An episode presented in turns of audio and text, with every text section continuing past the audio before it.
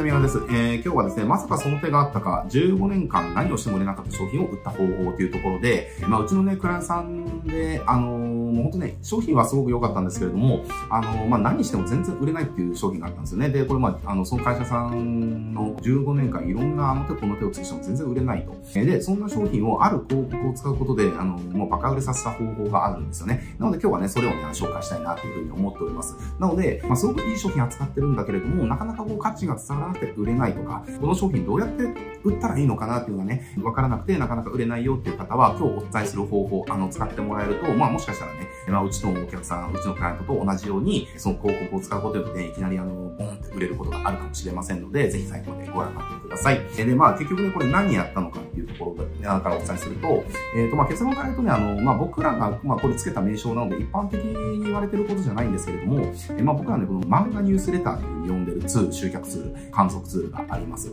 で、これを使うことによって、まあ15年間何やっても売れなかった商品が、まあいきなりドンと売れたっていうね、結果を呼び起こすことができたとえいうことなんですよね。で、これあの、じゃあ漫画ニュースレターってじゃあ何なのっていうと、えっ、ー、と、まあこれ名前の通りですね、要は漫画なんですよ。広告を漫画帳に作ってる広告なんですよね。普通の広告であれば、まあチラシみたいな感じ、まあ普通に一般的なチラシみたいなね、写真とあの、広告文がね、えー、こうレイアウトされてて、まあ使ってる広告であったりだとか、まああとセールスレター帳でね、文章をメインで、えー、やってる広告っていうのがまあ一般的なんだけれども、そうじゃなくて、要は漫画で紹介していく、漫画で商品を紹介していくっていうツールです。まあニュースレターっていう風にしてるのは、あの、僕たちは既存のお客さんに対して、えっと、それをね、こう送付するっていうやり方をやったので、まあニュースレターっていう風に、えっと、名付けたんですけれども、あの、まあまあこれあの、全然既存のお客さん向けだけじゃなくて、えっと、新規向けにも効果的だったんですよね。えー、というのも、あの、これ僕ら、あの、そのクライアントさんで、まあ、すごい散々やってたんですよ。まあ、1回目やって、もう爆発したから、あの、これ商品差し替えていけば、もう全然何でも売れんじゃないみたいな、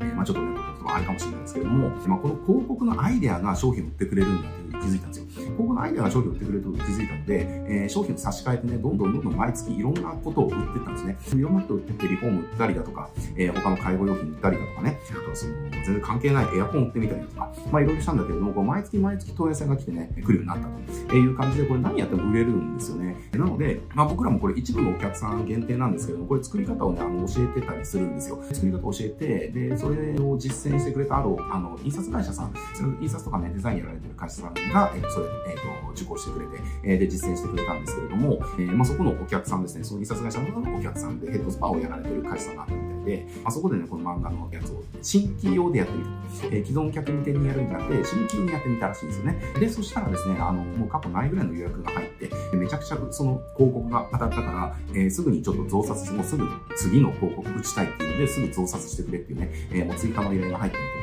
っていうところで、もうめちゃくちゃバカ売れしたっていう、えー、ことがあったりします。なので、まあこれはあの、まあ漫画ニュースレターって言ってますけれども、まあ既存向けに商品案内して、えっ、と、商品売るっていうところも使えるし、まあ新規向けっていうところも使えるし、まあもっとね、アレンジするんであれば、まあ、例えば通販のところとかで、まあ通販であれば商品を送るときに必ず同梱チラシ使うと思うので、えー、まあその同梱チラシに、例えばアップセルとかね、クロスセルとかダウンセルとか、そうしたやつをこの漫画のやつで案内するやつを同梱してみたりとかね、あとはそのお店のポップで使ってみたりだとか、まあいろいろ使い方は本当にいろいろあるかなというふうに思います。なのでまあポイントとしてはこの漫画っていう体で広告を作ったっていうところが、まあミソなわけですよ。で、これなんで僕らがね、これをやったのかっていうと、実はこれ元ネタがあります。えー、元ネタがあって、僕らはその元ネタを見て、これもしかしたらいけんじゃねっていうところでやってみたんですね。で、というのも、そのクライアントさん、要は、すごい商品はいいんだけれども、全然売れない。これなんとかして売りたいんだっていうところでね。で、僕らもそれじゃあ売るためにどうああしよう、こうしようとか、まあいろいろこう提案して、やってもらったのまあなかなか結果出ないと。で、だから、じゃあどうしようかっていうところで、なんかないのかなっていうのはもう普通の方じゃもう多分売れないよね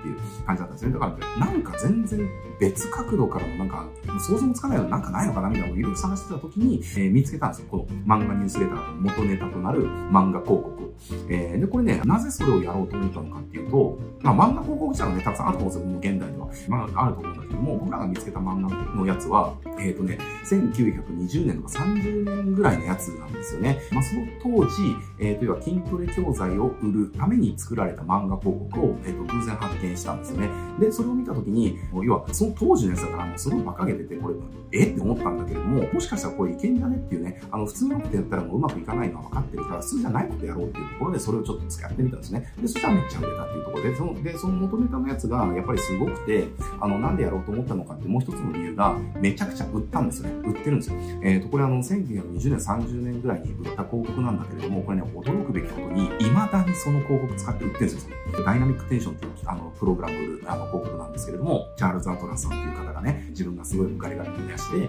マッチョになった、え、ー、と、それの、要はメソッドをね、えー、ダイナミックテンションっていう教材に落とし込んで、えー、で、それを売るっていう、えー、で、それを要はその漫画の広告で売ってたっていう、1920年とか30年くらいからその広告で売り始めて、未だにその広告で売ってるっていうのがまず一つやろうと思った理由だし、あとはもう累計3000万人の人がね、そのプログラム受講してるっていうところで、まあ、めちゃくちゃ売ってますよ、3000万セットって。なかなかありえない。で、こんだけのロン、長い期間を同じ広告で、えー、ずっと売り続けてるっていうのは、まあ、そうそうないわけですよ、そんな、あの事例はね。広告ってやっぱり一回当たるとね、あの、なんでしょう、広告疲労って言いますけれども、だんだん反応落ちてくるんですよね、広告って。だけれども、その、まあもちろん広告費用あったと思うんですよ、そこの会社の漫画広告もね。だけれども、えー、広告費用してもやめるっていう判断をするほどの疲労が起きてない、えー、つまりずっとうまくいってるっていうのが背景としてあると。だから、じゃあこれはね、我々の価値観で考えたら、なぜうまくいくのかちょっとわかんないけれども、でも事実として長い期間ね、えー、大量の人に同じ広告で売り続けてきた広告っていうのから、